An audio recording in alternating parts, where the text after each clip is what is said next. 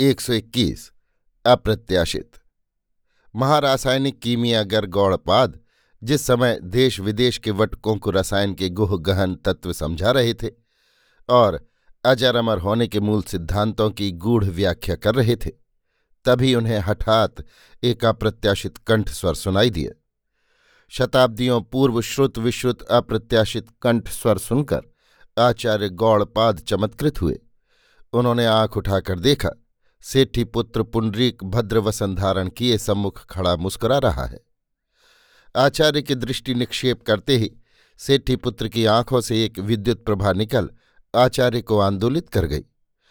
उन्हें फिर वही अप्रत्याशित शताब्दियों पूर्व श्रुत कंठस्वर सुनाई दिया। सोहम सोहम, गौड़पाद।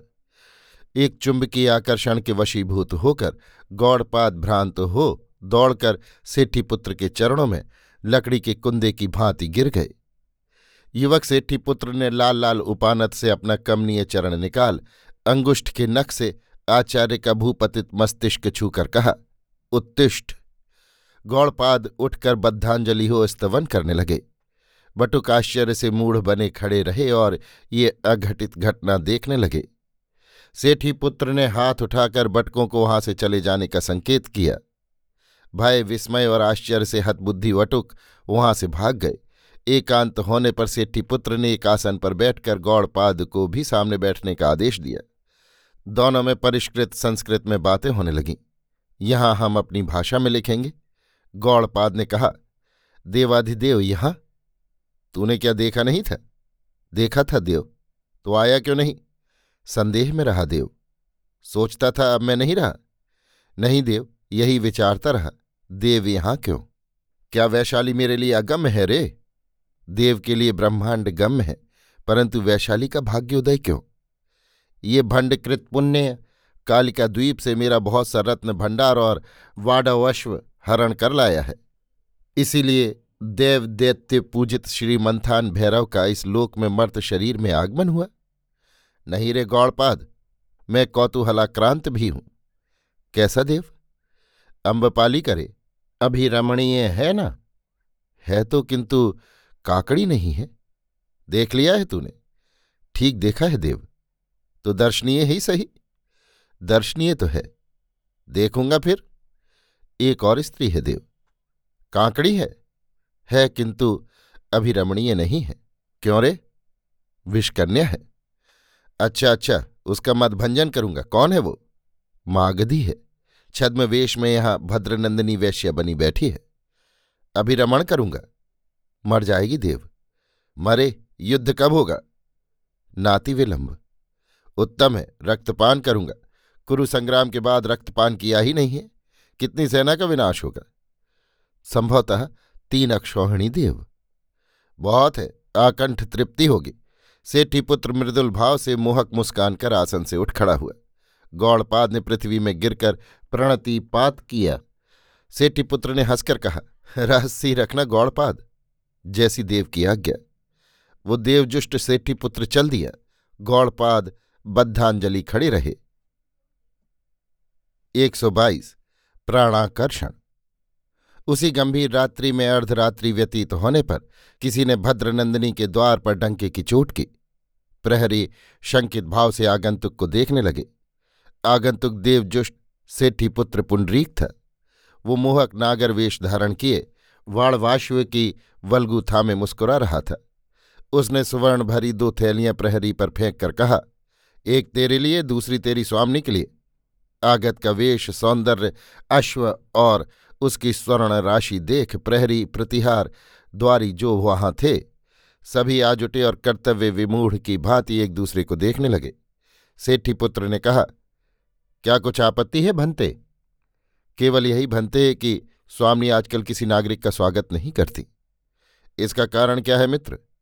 युद्ध की विभीषिका तो आप देख ही रहे हैं, राजाज्ञा है।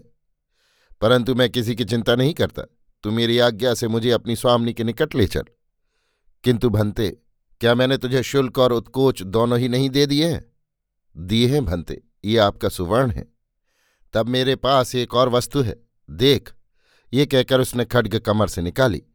खड्ग देख और उससे अधिक नागरिक की दृढ़ मुद्रा देखकर प्रहरी प्रतिहार भय से थरथर कांपने लगे। उसके प्रधान ने कहा, भंते, हमारा अपराध नहीं है। हम स्वामी के अधीन हैं। मैं तेरी स्वामी का स्वामी हूँ रे। सेठी पुत्र ने कहा और उन्हें खड्ग की नौक से पीछे धकेलता हुआ ऊपर चढ़ गया। इस पर एक प्रतिहार ने दौड़कर मार्ग बताते हुए कहा, इधर से भंते, इधर से। नग्न खड्ग लिए एक तरुण सुंदर नागरिक को आते देख दासियाँ भय शंकित हो पीछे हट गईं। नागर हंसता हुआ कुंडनी के सम्मुख जा खड़ा हुआ। कुंडनी ने किंचित कोप से कहा, आपको राजनियम की भी चिंता नहीं है भंते? नहीं सुंदरी, मुझे केवल अपनी ही चिंता रहती है। किंतु मैं आपका स्वागत नहीं कर सकती। ओह प्रिय, मैं इस धोते शिष्टाचार की परवाह नहीं करता। बैठो तुम। किंतु मैं बैठ नहीं सकती। तब नृत्य करो। आप भद्र है, किंतु आपका व्यवहार अभद्र है। ये तो प्रिय मैं तुमसे कह सकता हूँ। किस प्रकार? मैंने तुम्हारा शुल्क दे दिया। आज रात तुम मेरी वशवर्तनी हो। मैं जिस भांति चाहूँ, तुम्हारे विलास का आनंद प्राप्त कर सकता हूँ। तो आप खड्ग की नौक चमकाकर विलास सानिध्य प्राप्त करेंगे? नागर हंस पड़ा। उसने खड्ग एक ओर फेंक कर कहा, ऐसी बात है तो ये लो प्रिय। परंतु मेरा विचार था कि खड्ग से तुम आतंकित होने वाली नहीं हो। कुंडनी समझ गई कि आगंतुक कोई असाधारण पुरुष है। उसने कहा, भंते, यदि आप बलात्कार ही किया चाहते हैं तो आपकी इच्छा। बलात्कार क्यों प्रिय? जितना अधिकार है उतना ही बस। तो भद्र, क्या आप पान करेंगे? मैं सब कुछ करूँगा प्रिय। आज की रात्रि महाकाल रात्रि है। तुम्हारी जैसी विलासनी के लिए एकाकी रहने योग्य नहीं। फिर आज मैं बहुत प्रसन्न हूँ। अब मैं तुम्हारे सानिध्य में और भी प्रसन्न होना चाहता हूँ। कुंडनी विमूढ़ की भांति आगंतुक का मुँह ताकने लगी। फिर उसने मन का भाव छिपाकर हंसकर कहा, आप तो अद्भुत व्यक्ति प्रतीत होते क्या सचमुच? नहीं तो क्या झूठ? उसने दासी को पान पात्र लाने का संकेत किया। फिर नागर से कहा तो आप बैठिए भंते। सेठी पुत्र सोपधान आराम से बैठ गया। उसने हाथ खींचकर कुंडनी को निकट बैठाते हुए कहा, तुम तो भुवन मोहनी हो सुंदरी। ऐसा? कुंडनी ने व्यंग से हंस दिया और पान पात्र बढ़ाया। इसे उच्चिष्ट कर दो प्रिय। कुंडनी ने शंकित नेत्रों से नागर को देखा। फिर कुछ रूखे स्वर में कहा, नहीं बनते ऐसा मेरा नियम नहीं है। ओह, विलास में नियम अनियम कैसा प्रिय? जिसमें मुझे आनंद लाभ हो, वही करो प्रिय। तो आप आज्ञा देते हैं? नहीं प्रिय, विनती करता हूँ। नागर खिलखिलाकर हंस पड़ा। उस हास्य से अप्रतिहत हो छद्मवेशनी कुंडनी। आगंतुक को ताकने लगी। वो सोच रही थी, क्या ये मूढ़ अकारण ही आज मरना चाहता है? नागर ने तभी मद्य पात्र कुंडनी के होठों से लगा दिया। कुंडनी गटागट संपूर्ण मद्य पीकर हंसने लगी। नागर ने कहा, मेरे लिए एक बूंद भी नहीं छोड़ा, प्रिय। उस पात्र में यथेष्ट है। तुम पियो भद्र। उस पात्र में क्यों? तुम्हारे अधरामृत स्पर्श से सुवासित संपन्न इसी पात्र में पीऊँगा। दो मुझे। ये पात्र तो नहीं मिलेगा। वाह, ये भी कोई बात है। यही बात है भंते। कुंडनी ने पात्र एक ओर करते हुए कहा, समझ गया, तुम मुझ पर सदैव नहीं हो प्रिय, मुझे आह्लादित करना नहीं चाहती। उसके लिए तो मैं बाध्य हूँ भंते। तो दो हला, वही पात्र भरकर, उसे फिर से उच्छिष्ट करके, उसे अपने अधरामृत की संपदा से संपन्न करके। भंते, आप समझते नहीं हैं। अर्थात मैं मूढ़ हूँ। यदि मैं यही कहूँ तो साथ ही वो पात्र भी भर कर दो तो क्षमा कर दूँगा। नहीं दूँगी तब तो क्षमा नहीं करूँगा। क्या करोगे भंते? अधरामृत पान करूँगा। कुंडनी सिर से पैर तक काँप गई, पर संयत होकर बोली, बहुत हुआ भंते, शिष्ट नागर की भांति आचार कीजिए। तो वो पात्र दो प्रिय कुंडनी ने क्रुद्ध पात्र भर दिया। अब इसे उच्छिष्ट भी करो। कुंडनी ने होठों से छू दिया और धड़कते हृदय से परिणाम देखने लगी। नागर ने हँसते हँसते पात्र गटक लिया। काली पात्र कुंडनी को देते हुए कहा, बहुत उत्तम सुवासित मध्य है और दो प्रिय कुंडनी का मुँह भय से सफ़ेद हो गया। पृथ्वी पर ऐसा कौन जन है जो उस विष कन्या के होठों से छुए मध्य को पीकर जीवित रह सके? परंतु इस पुरुष पर तो कोई प्रभाव नहीं हुआ। उसने कांपते हाथों से पात्र भरा, एक घूंट पिया और नागर की ओर बढ़ा दिया। नागर ने हँसते हँसते पीकर खाली पात्र फिर कुंडनी की ओर बढ़ा दिया और एक हाथ उसके कंठ में डाल दिया। उसे हटाकर कुंडनी भयभीत हो खड़ी हो गई। वो सोच रही थी, कौन है ये मृत्युंजय? नागर ने कहा, रुष्ट क्यों हो गई प्रिय? तुम कौन हो भंते? तुम्हारा त्रषित प्रेमी हो प्रिय। निकट आओ और मुझे तृप्त होकर आज मध्य पिलाओ। उसने अपने हाथों से पात्र भरकर कुंडनी की ओर बढ़ाते हुए कहा, संपन्न करो प्रिय। कुंडनी आधा मध्य पी गई और वेहवल भाव से आगंतुक की गोद में लुढ़क गई। उसकी सुप्त लुप्त वासना जागृत हो गई।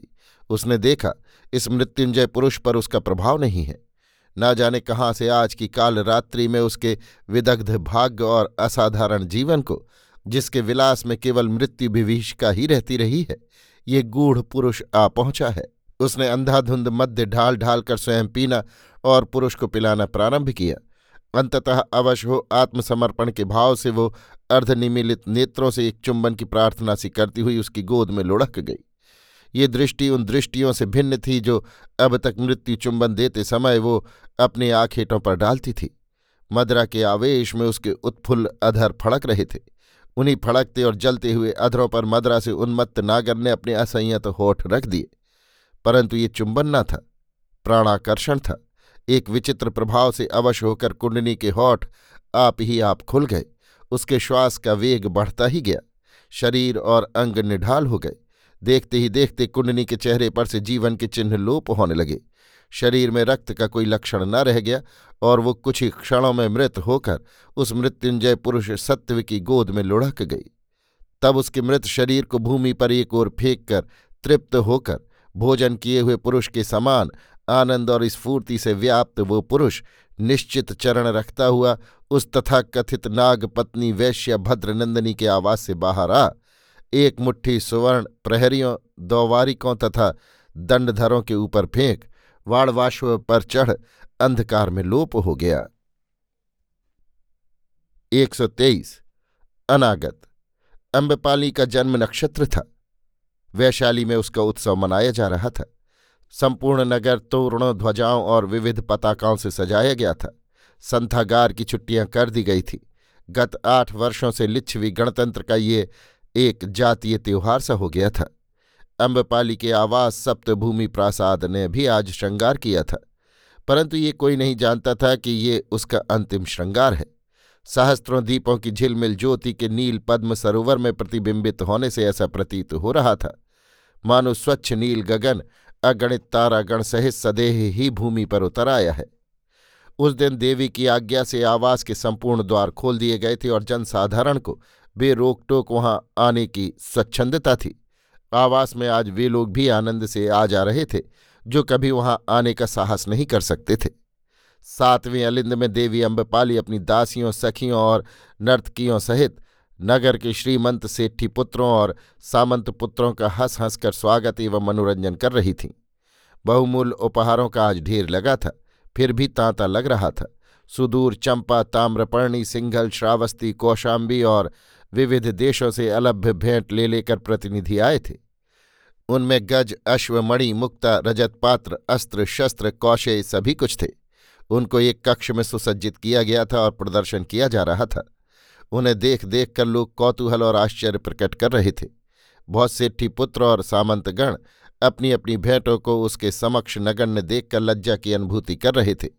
उन्हें देवी अम्बपाली अपने स्वच्छ हास्य एवं गर्मागर्म सत्कार से संतुष्ट कर रही थीं। सुगंधित मध्य ढाली जा रही थी और विविध प्रकार के भुने और तले हुए मांस भक्ष भोज स्वच्छंदता से खाए पिए जा रहे थे। दीपाधारों पर सहस्त्र सहस्त्र दीप सुगंधित तेलों के कारण सुरभि विस्तार कर रहे थे। सैकड़ों धूप स्तंभों पर सुगंधित द्रव्य जलाए जा रहे थे। सुंदरी युवती दासियाँ पैरों में पैंजनियाँ पहने, कमर में मणिमुक्ता की करधनी लटकाए, मृणाल भुजदंडों के बड़े बड़े रत्नों के वलय पहने, कानों में हीरे के मकर कुंडल झुलाती, इठलाती, मुस्काती बल खाती फुर्ती और चुस्ती से मध्य ढालती, चंदन का लेप करती नागरजनों को पुष्पहार पहनाती, द्यूत के आसन बिछाती, उपाधान लगाती और विविध भोज्य पदार्थ इधर से उधर पहुंचाती फिर रही थीं। स्वयं देवी अम्बपाली एक भव्य शुभ्र कौशय धारण कर, चारों ओर अपनी हंस किसी चाल से चलती हुई, मंद मुस्कान और मृदु कोमल विनोद वाक्यों से अतिथियों का मन मोहती फिर रही थीं। मध्य रात्रि व्यतीत होने लगी, पानाहार समाप्त होने पर आया, अनावश्यक भीड़ छट गई। केवल बड़े बड़े सामंत पुत्र और सेठी पुत्र अब निरालापा अपने अपने उपधानों पर उठंग गए। उनकी अलस देह, अधमुदी आँखें और गदगद वाणी प्रकट कर रही थी कि वे आज इस लोक में नहीं, प्रत्युत मायापूरित किसी अलौकिक स्वर्गलोक में पहुँच चुके हैं। मध्य की झोंक में युवराज स्वर्णसेन ने कहा, देवी, इस परमानंद के अवसर पर एक ही अभिलाषा रह गई। तो समर्थ युवराज, अब उसे किस अवसर के लिए अवशिष्ट रखते हैं? पूरी क्यों नहीं कर लेते? खेद है, पूरी नहीं कर सकता। उन्होंने हाथ का मध्यपात्र खाली करके मदलेखा की ओर बढ़ा दिया। मदलेखा ने उसमें और मध्य ढाल दी। अम्बपाली ने मंद मुस्कान करके कहा, क्यों नहीं युवराज? युवराज ने ठंडी सांस लेकर कहा, ओह, बड़ी अभिलाषा थी। हाय हाय, ऐसी अभिलाषा की वस्तु यों ही जा रही है? परंतु युवराज प्रिय, क्या उसकी पूर्ति एक बार परिपूर्ण छलकते मध्य पात्र को पीने से नहीं हो सकती? नहीं नहीं, सौ पात्रों से भी नहीं, सहस्त्र पात्रों से भी नहीं। ये कहकर उन्होंने वो प्याला भी रिक्त करके मदलेखा की ओर बढ़ा दिया। मदलेखा ने देवी का इंगित पा उसे फिर आकंठ भर दिया। देवी ने कृत्रिम काम्भीर धारण करके कहा, प्रिय सूर्यमल्ल प्रिय व्रत, अरे प्राण सखाओ, यहाँ आओ। भाई युवराज की एक अभिलाषा आज अपूर्ण ही रह जाती है। वो सौ मध्यपात्र पीने से भी नहीं पूरी हो रही है। दो चार मित्र अपने अपने मध्यपात्र लिए हँसते हुए वहाँ आ जुटे। स्वर्णसेन खाली मध्यपात्र हाथ में लिए ठंडी सांस ले रहे थे। सोमदत्त ने कहा, क्या मेरा ये पात्र पीने से भी नहीं, मित्र? नहीं रे, नहीं। उफ अंतस्थल जला जा रहा है। अरे, ढाल री, दाखा रस ढाल, युवराज का अंतस्थल जला जा रहा है। देवी अम्बपाली ने हंसकर मदलेखा से कहा सभी मित्र हंसने लगे। प्रियवर्मन ने कहा, युवराज की उस अपूर्ण अभिलाषा के समर्थन में एक एक परिपूर्ण पात्र और पिया जाए। सबने पात्र भरे स्वर्णसेन ने भी रिक्त पात्र मदलेखा की ओर बढ़ा दिया। मदलेखा ने दाखरस ढाल दिया। सोमदत्त ने कहा, मित्र युवराज, आपकी वो अभिलाषा क्या है? यही कि इस समय दस्यु बलभद्र यदि यहाँ आमंत्रित किया गया होता तो इस मध्य में अपने खड्ग को डुबोकर उसके वक्ष के आर पार कर देता। तो देवी अम्बपाली, आपने ये अच्छा नहीं किया। दस्यु बलभद्र को निमंत्रित करना ही भूल गई। भूल नहीं गई प्रिय, मैं तो केवल नागरिकों को ही निमंत्रित कर सकती हूँ। दस्यु बलभद्र तो अनागरिक है। अम्बपाली ने हंसकर कहा, सूर्यमल्ल ने हंसकर कहा, अरे मित्र, ये कौन बड़ी बात है? आज सूर्योदय से पूर्व ही तुम अपनी अभिलाषा पूरी कर लेना। देवी अम्बपाली ने कहा मित्रों, क्या तुम में से किसी ने दस्यु को देखा भी है? नहीं नहीं देखा है। तो यदि वो छद्म वेश धारण करके यहाँ आया हो, आकर पान गोष्ठी का आनंद लूट रहा हो तो? तो ये तो बड़ी दूषित बात होगी, सूर्यमल्ल ने कहा। दूषित किस लिए प्रिय? हम नागरिकों के साथ एक दस्यु पान करें। परंतु मैं सोचती हूँ, भद्र, कि किसी भांति हम जान जाएँ कि वन्य पशु पक्षी, हम लोगों के विषय में क्या सोचते होंगे। तो संभव है हम जानकर आश्चर्य करें कि वे हम भद्र नागरिकों में बहुत से दोषों का उद्घाटन कर लेंगे। किंतु यदि देवी उस दस्यु को एक बार देख पाए तो मैं उसे स्वयं एक पात्र भर कर दूँ और अपने को प्रतिष्ठित करूँ। प्रतिष्ठित? सूर्यमल्ल ने चिढ़कर कहा, क्यों नहीं मित्र? अंततः वो एक साहसिक और वीर पुरुष तो है ही। ये तो तभी कहा जा सकता है जब वो एक बार हमारे खड्ग का पानी पी जाए। तो जब उसने वज्जी भूमि में चरण रखा है तो एक दिन ये होगा ही, और यदि सूर्यमल्ल की भविष्यवाणी सत्य है तो आज ही। किंतु ये बलभद्र है कौन? आपके इस प्रश्न का उत्तर जानने वाले को गणपति ने दस सहस्त्र स्वर्ण भार देने की घोषणा की है। तो ये भी हो सकता है भद्र, कि ये दस सहस्त्र स्वर्ण भार उस सूचना देने वाले पुरुष के सिर का ही मोल हो। इसी समय कक्ष के एक ओर से किसी ने शांत, स्निग्ध, किंतु स्थिरवाणी में कहा देवी अम्बपाली अपने हाथों से एक पात्र मध्य देकर यदि अपने को सुप्रतिष्ठित करना चाहें तो ये उनके लिए सर्वोत्तम अवसर है। सबने आश्चर्यचकित होकर उधर देखा, स्तंभ की ओर से एक दीर्घकाय बलिष्ठ पुरुष नग्न खड्ग हाथ में लिए धीर गति से आगे बढ़ रहा था। उसका सर्वांग काले वस्त्र से आविष्टित था और मुख पर भी काला आवरण पड़ा हुआ था। ये अतर्कित असंभाव्य घटना देखकर क्षण भर के लिए सब कोई विमूढ़ हो गए। अम्बपाली उस कंठस्वर में कुछ कुछ परिचित ध्वनि पाकर संदेह और उद्वेग से उस आगंतुक को देखने लगी। इसी समय सूर्य मल्ल ने खड्ग लेकर आगे बढ़कर कहा, यदि तुम वही दस्यु हो, जिसकी हम अभी चर्चा कर रहे थे तो तुम्हें इसी क्षण मरना होगा। जल्दी और व्यवस्था क्रम भंग मत करो मित्र सूर्यमल्ल। मैं वही हूँ जिसकी तुम लोग चर्चा कर रहे थे। परंतु मैं तुमसे अभी क्षण भर बाद बात करूँगा। पहले देवी अम्बपाली एक चषक मध्य अपने हाथ मुझे प्रदान कर सुप्रतिष्ठित हो और मुझे आप्यायित करें। सूर्यमल्ल ने बिना कुछ बोले खड्ग उठाया। अम्बपाली ने अब आगंतुक के कंठ स्वर को भली भांति पहचान लिया। उन्होंने आगे बढ़कर सूर्यमल्ल का हाथ पकड़कर कहा, ठहरो भद्र, पहले मद्य दूँगी। उन्होंने अपने हाथों मध्य पात्र भरकर आगे बढ़कर दस्यु को दिया। मध्य पीकर उसने पात्र आधार पर रख दिया और कहा सुप्रतिष्ठित हुआ देवी। मैं सुप्रतिष्ठित हुई भंते। सूर्यमल्ल ने आगे बढ़कर कहा, बहुत हुआ देवी अम्बपाली अब आप तनिक हट जाइए। परंतु मेरे आवास में आज रक्तपात नहीं होगा। उन्होंने आगे बढ़कर कहा, दस्यु ने कहा, देवी अम्बपाली आज सबकी इच्छा पूरी होने दो। मित्र सूर्यमल्ल, तुम्हारी पारी क्षण भर बाद आएगी। अभी युवराज स्वर्णसेन अपनी वो चिराभिलाषित इच्छा पूरी करें। जो शत सहस्त्र मध्य पात्रों से भी पूर्ण होने वाली नहीं थी। फिर थोड़ा आगे बढ़कर कहा, मित्र स्वर्णसेन, ये सेवक दस्यु बलभद्र उपस्थित है। खड़े हो जाओ हाथ का मध्य पात्र रख दो, वो सम्मुख खड्ग है, उठा लो और झटपट चेष्टा करके देखो कि अभिलाषा पूर्ति कर सकते हो या नहीं। क्योंकि जब मैं अपनी अभिलाषा पूर्ति करने में जुट जाऊँगा तो फिर युवराज की मन में रह जाएगी, अवसर नहीं मिलेगा। कक्ष में उपस्थित स्त्री पुरुष स्तब्ध आतंकित खड़े थे। केवल अम्बपाली का रोम रोम पुलकित हो रहा था। उन्होंने दस्यु को और दस्यु ने उनको चुराई आँखों में देखकर मन ही मन हंस दिया।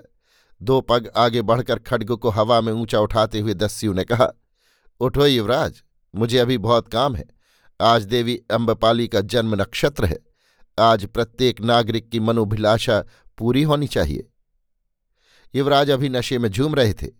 अब उन्होंने हाथ का मध्य पात्र फेंक लपक कर एक भारी बर्छा भीत से उठा लिया। अन्य लिच्छवी तरुणों ने भी खड्ग खींच लिए। दस्यु ने उनकी ओर देखकर कहा, मित्रों, पहले युवराज। युवराज ने इसी समय प्रबल वेग से बर्छा फेंका। दस्यु ने उछलकर एक खंभे की आड़ ले ली। बर्छा खंभे से टकराकर टूट गया। दस्यु ने आगे बढ़कर युवराज स्वर्ण सेन के कंठ में हाथ डालकर उन्हें आगे खींच लिया और कंठ पर खड्ग रखकर कहा, अब इस खड्ग से क्या मैं तुम्हारा सिर काट लूँ युवराज? नहीं नहीं, इस समय यहाँ ऐसा नहीं होना चाहिए।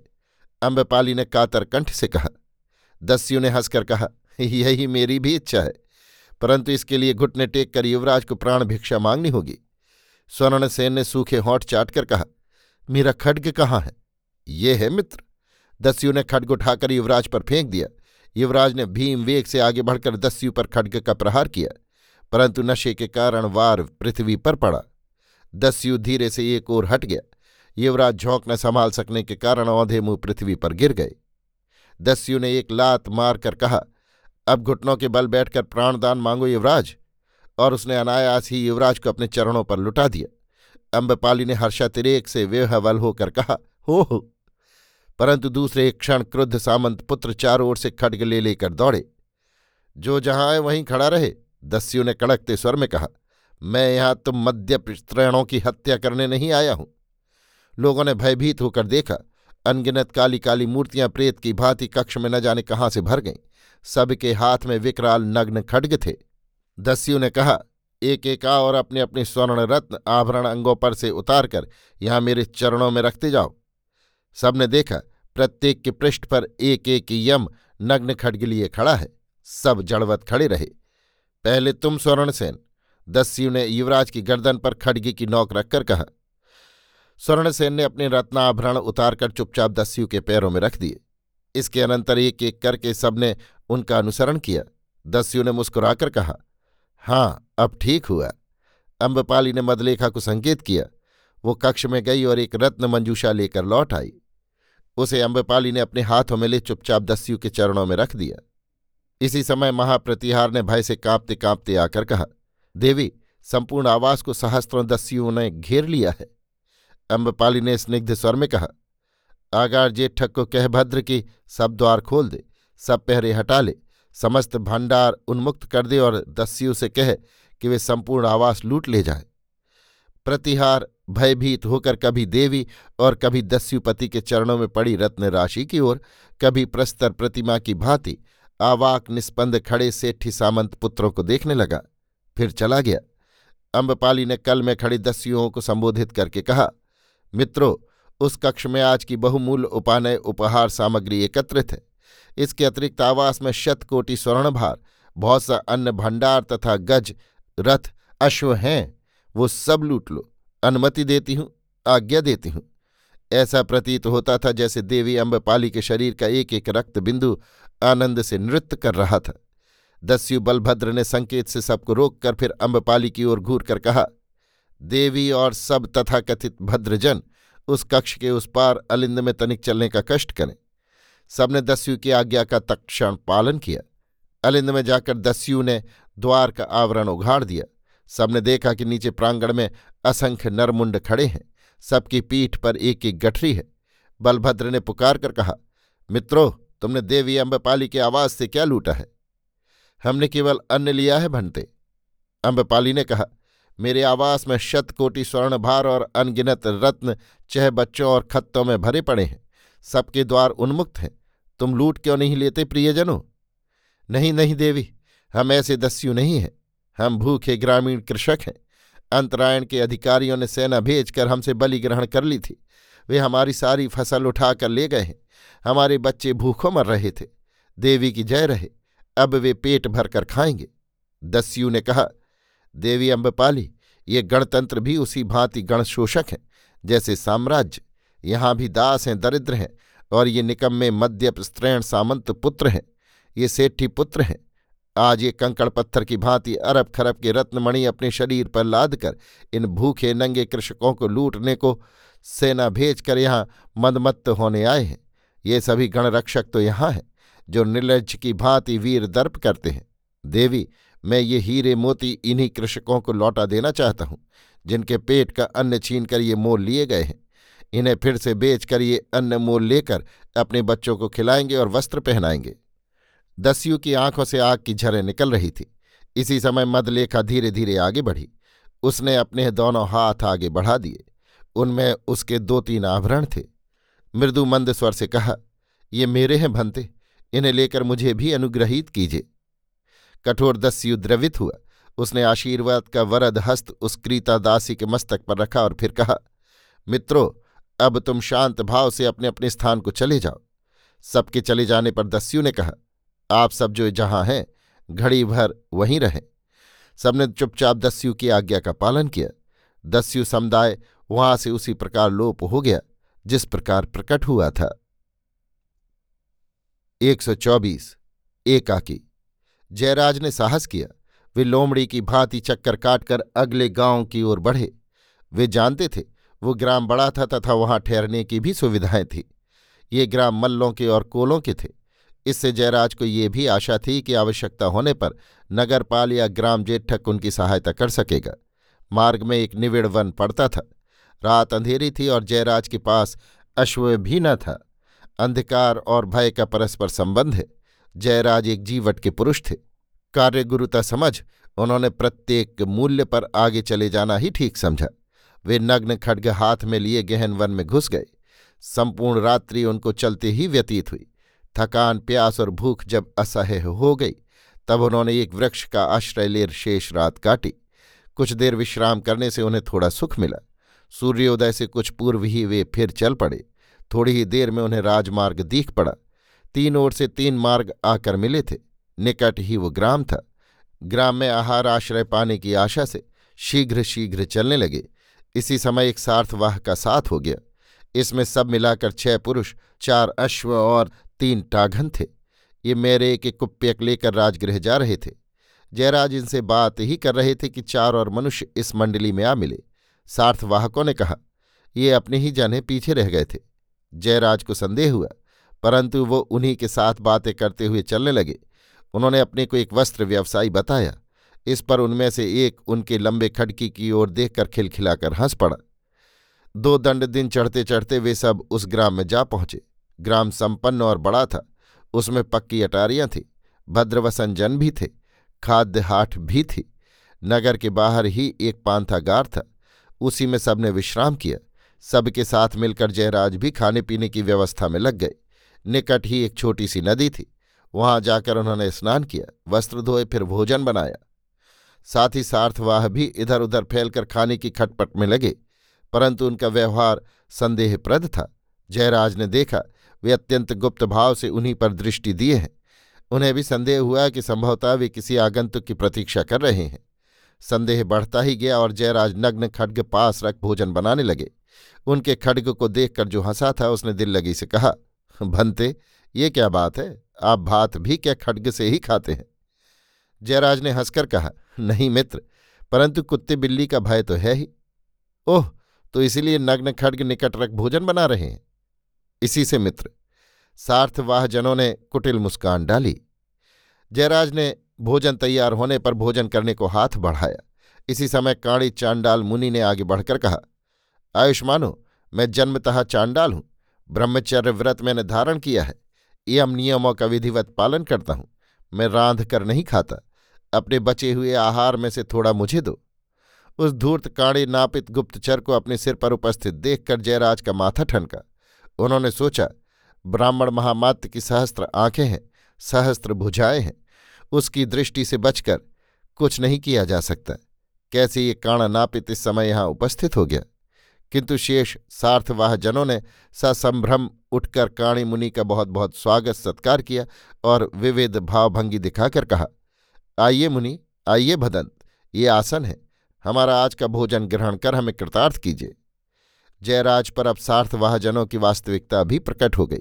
निसंदेह ये सब मागध गुप्तचर थे। उन्होंने मन की चिंता मन ही में छिपाकर हंसकर उस छद्मवेशी काणी मुनि के सत्कार में साथियों का योग दिया। काणा विविध सेवा सत्कार से संतुष्ट हो, धार्मिक कथा कहकर उन्हें संबोधित करने लगा। जयराज अपनी आत्मरक्षा के लिए योजना स्थिर करने लगे। उन्होंने सोचा, निस्संदेह आज एक बड़ी योजना का सामना करना पड़ेगा। उन्होंने मन ही मन कर्तव्य स्थिर किया और साथियों से कहा, मित्रों, मैं एक अश्व खरीदना चाहता हूँ। क्या यहाँ मिलेगा? कैसे कहें भंते, हम तो सब नवागंतुक हैं। परंतु कोई एक मेरे साथ बस्ती में चले तो अश्व देखा जाए। सार्थवाहों ने दृष्टि विनिमय किया एक ने उठकर कहा, मैं चलता हूँ भनते दोनों गाँव में चक्कर काटने और अश्व ढूँढने लगे। ढूंढते ढूंढते वे कोटपाल के घर के निकट पहुँचे। वहाँ पहुंचकर जयराज ने कहा, मित्र, ये कोटपाल का घर है। क्यों ना इससे सहायता ली जाए? साथ ही हिचकिचाया, परंतु उसे सहमत होना पड़ा। कोटपाल के निकट जाकर जयराज ने अश्व खरीदने में उसकी सहायता मांगी। कोटपाल के पास एक अड़ियल टट्टू था। उसकी बहुत बहुत प्रशंसा करके उसने वो टट्टू जयपाल के गले मढ़ दिया। जानबूझकर जयराज ने टट्टू पसंद कर लिया।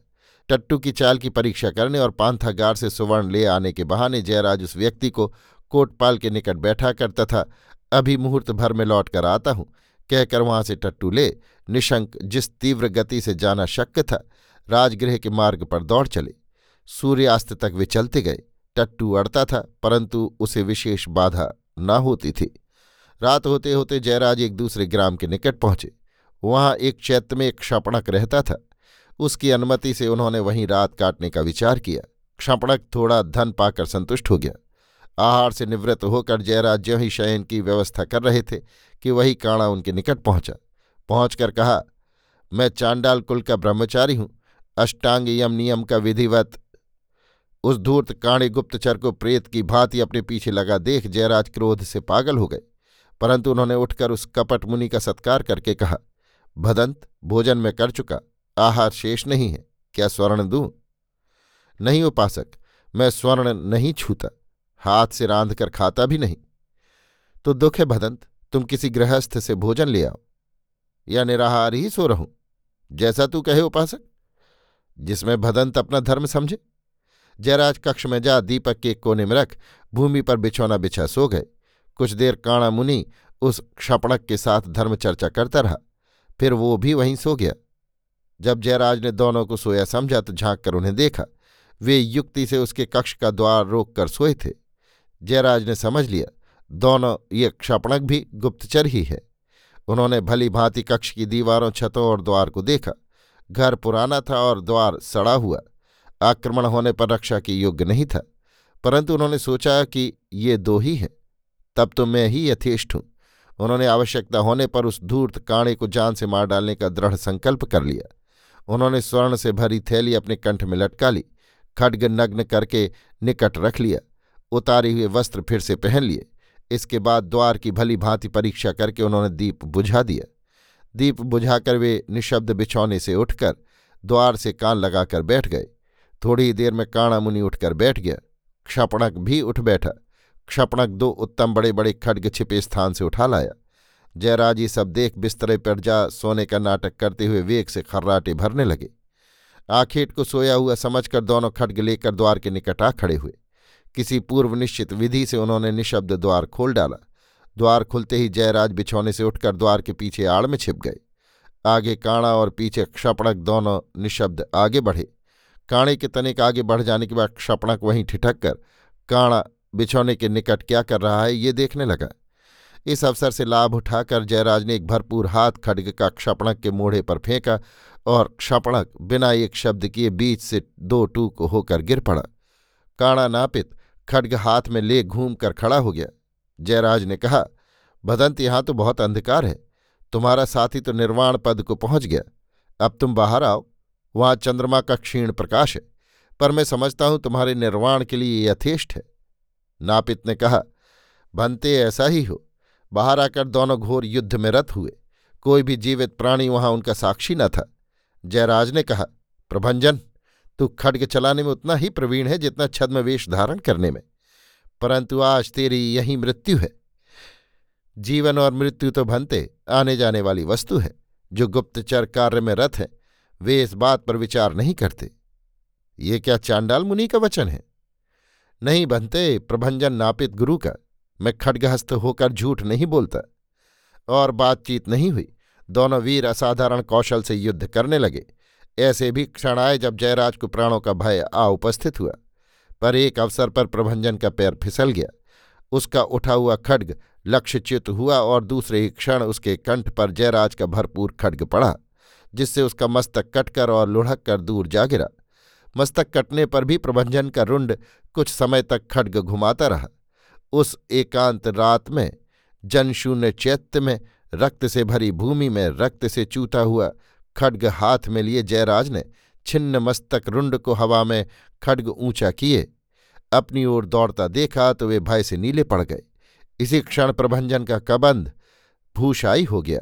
जयराजा वहाँ एक क्षण भी न ठहर। उसी के वस्त्रों से खड्ग का रक्त पहुँच राजगृह के मार्ग पर एकाकी ही अग्रसर हुए। उस समय वो भय और साहस के झूले में झूल रहे थे। 125 मधुवन में। दस्यु बलभद्र आगे, देवी अम्बपाली उनके पीछे, स्वर्णसेन और सूर्यमल उनसे भी पीछे, तथा पाँच दस्यु खड्गहस्त उनके पीछे। इस प्रकार वे वैशाली के शून्य राजपथ को पार कर वनवीथी में होते हुए उत्तर रात्रि में मधुवन उपत्यका में पहुँच गए। अम्बपाली दस्युराज से बात करना चाह रही थीं, परंतु दस्यु चुपचाप आगे बढ़ा जा रहा था। मार्ग में अंधकार था। अम्बपाली एक सुखद भावना से ओतप्रोत हो गईं। उनके मानस नेत्रों में कुछ पुराने चित्र अंकित हुए। वो होठों ही में कहने लगीं, यदि इसी समय एक बार फिर सिंह आक्रमण करे और मुझे उधर पर्वशृंग पर स्थित कुटीर में एक बार अवश्य नृत्य करना पड़े तो कैसा हो? उसने आवेश में आकर अपना अश्व बढ़ाया। अश्व को दस्युराज के निकट लाकर कहा, भंते, हमें कब तक इस भांति चलना पड़ेगा? हम पहुँच चुके देवी, दस्यु ने कहा। फिर एक संकेत किया। कहीं से एक दस्यु काले भूत की भांति निकलकर सम्मुख उपस्थित हुआ। दस्यु ने मंद स्वर से कहा, सांब, सब यथावत ही है ना? हाँ भंते, तब ठीक है, तू अपना कार्य कर। काला भूत चला गया। दस्यु ने अब पर्वत पर चढ़ना आरंभ किया। पहाड़ी बहुत ऊँची न थी। चोटी पर चढ़कर सब लोग यथास्थान खड़े हो गए। सूर्यमल्ल और स्वर्णसेन ने भयभीत होकर देखा।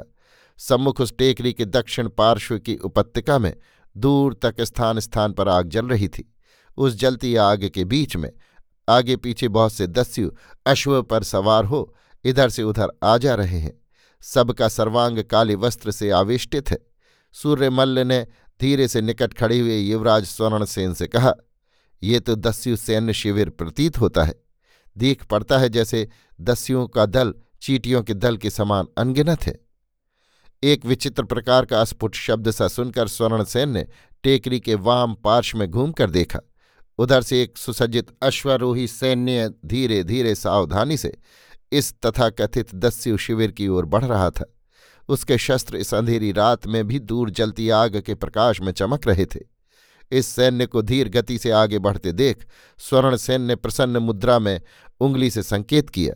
सूर्यमल्ल ने हर्षित होकर कहा, यही हमारी सेना है। दस्युओं के शिविर पर अब आक्रमण हुआ ही चाहता है।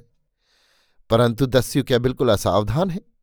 उसने अचल भाव से आगे की ओर निश्चल देखते हुए दस्युओं की ओर देखा। फिर पीछे खड़े हुए दस्युराज को मुँह फेर कर देखा। वो उसी प्रकार नग्न खड्ग लिए खड़े थे। इतने ही में लिच्छवी सेना ने एक बारगी ही फैलकर दस्यु शिविर पर धावा बोल दिया। स्वर्णसेन और सूर्यमल्ल का रक्त उबलने लगा। उन्होंने दस्यु बलभद्र की ओर देखा, जो उसी भांति निस्तब्ध खड़ा था। क्या इसकी बुद्धि भ्रष्ट हो गई है? किस भरोसे ये निश्चिंत यहाँ खड़ा है? स्वर्णसेन ने हाथ मलते हुए कहा, खेद है हमारे पास शस्त्र नहीं है। लिच्छवी सैन्य ने वेग से धावा बोल दिया। परंतु ये कैसा आश्चर्य कि दस्यु सम्मुख नहीं आ रहे हैं। जो दस्यु सैनिक इधर उधर वहाँ घूमते दिख रहे थे, वे भी अब लुप्त हो गए हैं। लिच्छवी सेना यों ही शून्य में अपने भाले और खड्ग चमकाती हुई चिल्ला रही थी। वो जैसे वायु से युद्ध कर रही हो। ये सब क्या गोरख धंधा है मित्र? स्वर्णसेन ने सूर्यमल्ल का कंधा पकड़कर कहा। सूर्यमल्ल की दृष्टि दूसरी ओर थी। उनकी आँखें पथरा रही थीं और वाणी जड़ थी। उन्होंने भरे हुए स्वर में कहा सर्वनाश। साथ ही उसने एक और उंगली उठाई। स्वर्णसेन ने देखा, काली नागिन की भांति काले वस्त्र पहने, दस्यु सैन्य एक कंदरा से निकलकर लिच्छवी सैन्य के पिछले भाग में फैलती जा रही है। दूर तक इस काली सेना के अश्वारोही घाटी में बिखरे हुए हैं। देखते ही देखते लिच्छवी सैन्य का उसने समस्त पृष्ठभाग छा लिया। और जब वो सेना विमूढ़ की भांति दल बांधकर तथा सम्मुख एक भी शत्रु न पाकर ठौर ठौर पर जलती हुई आग के चारों ओर घूम घूम कर तथा हवा में शस्त्र घुमा घुमा कर चिल्ला रही थी। तभी दस्यु सैन्य ने जैसे कोई विकराल पक्षी अपने पर फैलाता है, अपने दाएँ बाएँ पक्षों का विस्तार किया। देखते ही देखते लिच्छवी सैन्य तीन ओर से घिर गई। सम्मुख दुर्गम दुर्लंघ पर्वत था। परंतु लिच्छवी सैन्य को कदाचित आसन्न विपत्ति का अभी आभास नहीं मिला था। सूर्य मल्ल के होठ चिपक गए और शरीर जड़ हो गया। स्वर्णसेन के अंग से पसीना बह चला। आग के उजाले के कारण लिच्छवी सैन्य दस्यु दल को बहुत निकट आने पर देख पाया। थोड़ी ही देर में मार काट मच गई और दस्युओं के दबाव से सिकुड़कर लिच्छवी जलती हुई आग की ढेरियों में गिरकर झुलसने लगे। हाहाकार और चीतकार से आकाश हिल गया। स्वर्णसेन ने कहा भंते बलभद्र, इस महाविनाश को रोकिए, ये नरसंहार है, युद्ध नहीं है। तो मित्र, तुम बिना शर्त आत्मसमर्पण करते हो। हम निरूपाय हैं, भंते बलभद्र, दया करो। तो मित्र सूर्यमल्ल, तुम जाकर युवराज का ये आदेश अपनी सेना को सुनाओ और सेना नायक को यहाँ मेरे निकट ले आओ। इसके बाद उन्होंने अपने एक दस्यु को कुछ संकेत किया। उसने एक संकेत शब्द उच्चारित किया। दस्यु सैन्य जहाँ थी, वहीं युद्ध रोककर स्तब्ध खड़ी रह गई। सूर्यमल्ल ने श्वेत पताका हवा में फहराते हुए अपने सेनापतियों को तुरंत युद्ध से विरत कर दिया तथा नायक को लेकर वो दस्युराज बलभद्र की सेवा में आ उपस्थित हुए।